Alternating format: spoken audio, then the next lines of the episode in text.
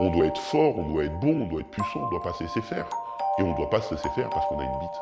Sainte Paluche, journaliste, interroge le rapport qu'ont les hommes avec leur sexe dans son livre « Je bande donc je suis ». Il dénonce la performance et la virilité toxique. Simone Opinion. Simone Opinion. Simone. Simone Opinion. Simone Opinion. La parole donnée à celles et ceux qui font bouger les lignes. À travers notre sexe et notre pénis et donc notre érection, on existe. Euh, bien sûr, on ne va pas exhiber notre sexe à tout va, mais, euh, mais le fait de l'avoir, de l'avoir entre les jambes, d'avoir cette érection du matin, de pouvoir bander, c'est une manière d'être fier, d'être fort et d'être puissant. Et ça nous donne confiance. Ça, ça, ça nous donne confiance. On nous a tellement dit que l'homme devait consommer, devait avoir, devait obtenir, et que l'homme, pour exister, pour avoir une place sociale, devait être avec les femmes, et donc devait consommer sexuellement. Pour nous, le sexe, c'est... Euh, C'est une manière d'asseoir, d'asseoir sa place, d'asseoir sa place par rapport aux autres, même pas par rapport aux femmes, par rapport à nous et par rapport aux autres hommes. On va être à un match de foot, on va être posé entre potes, on va être au boulot, on va directement faire des références au cul, à la sexualité. Si on est en soirée, le lendemain de soirée, la première question qu'on va poser aux potes, c'est « Est-ce que t'as pécho ?» Comprenez, « Est-ce que t'as baisé ?» Un pote commençait un stage, la première question qu'on lui posait, c'était pas « Comment se passe ton stage ?»« Est-ce que c'est intéressant ?» C'est « Est-ce qu'il y a de la meuf bonne ?» J'ai longtemps haï, de par mon histoire personnelle, les hommes. Euh, donc en détestant les hommes, je me déteste aussi moi. De par mon expérience et mes rencontres, l'homme en fait est lâche. L'homme est lâche et égoïste.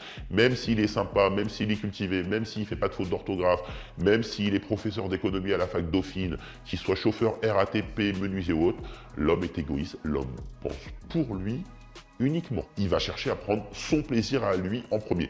Parce que la société et le porno nous a appris ça. Il doit avoir un sexe prédominant, il doit tenir une heure quarante-sept. Euh, chaque fois qu'il sort, chaque fois qu'il va dans un bar ou au boulot, il doit pouvoir séduire. Euh, si un autre homme euh, le cherche, le teste, l'embrouille, il doit pouvoir euh, lui répondre et lui tenir tête. S'il est attiré euh, par quelque chose qui sort de la norme, il doit le garder pour lui. On ne doit surtout pas montrer ses émotions. Et si on les montre, on est déclassé. Et être déclassé socialement dans un groupe de mecs, c'est horrible.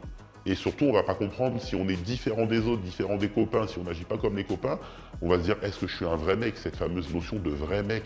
Si on n'a pas les bons outils, si on n'est pas bien entouré, et spoiler, les trois quarts des mecs ne sont pas bien entourés, ne sont pas bien conseillés, on va déprimer et, et clairement on va faire de la merde. Ça cause énormément de problèmes avec l'autre genre, le genre féminin.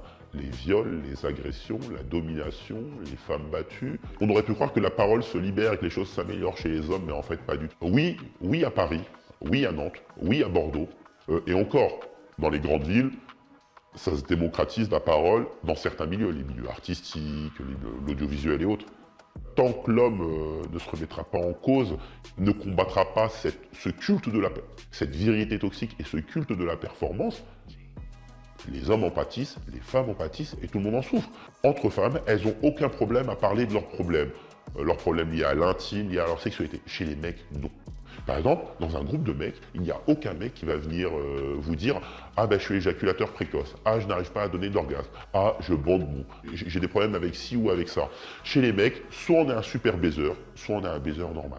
Dans ma vie, j'ai pu parler naturellement de sexualité avec, pour le tambour, personne. Le fait de pouvoir parler naturellement de sa sexualité, pour moi c'est un vrai combat. Ces discussions pour moi, on ne doit pas les avoir que dans le cadre du couple.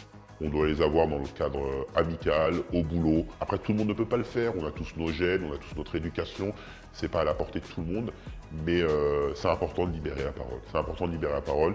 Et le jour où les mecs, entre eux, pourront discuter de leurs faiblesses et de leurs errances, on aura fait un énorme progrès. Et si tu es plus tolérant, si tu es plus ouvert d'esprit, si tu as entamé ta déconstruction et donc plus tard ta reconstruction, si tu es une personne plus cool, plus détendue euh, et moins fermée, ça se ressent dans ta vie et forcément dans ta sexualité. C'était le podcast Simone. Retrouvez-le tous les mardis et jeudis et abonnez-vous sur votre plateforme d'écoute préférée pour ne manquer aucun des épisodes. À bientôt.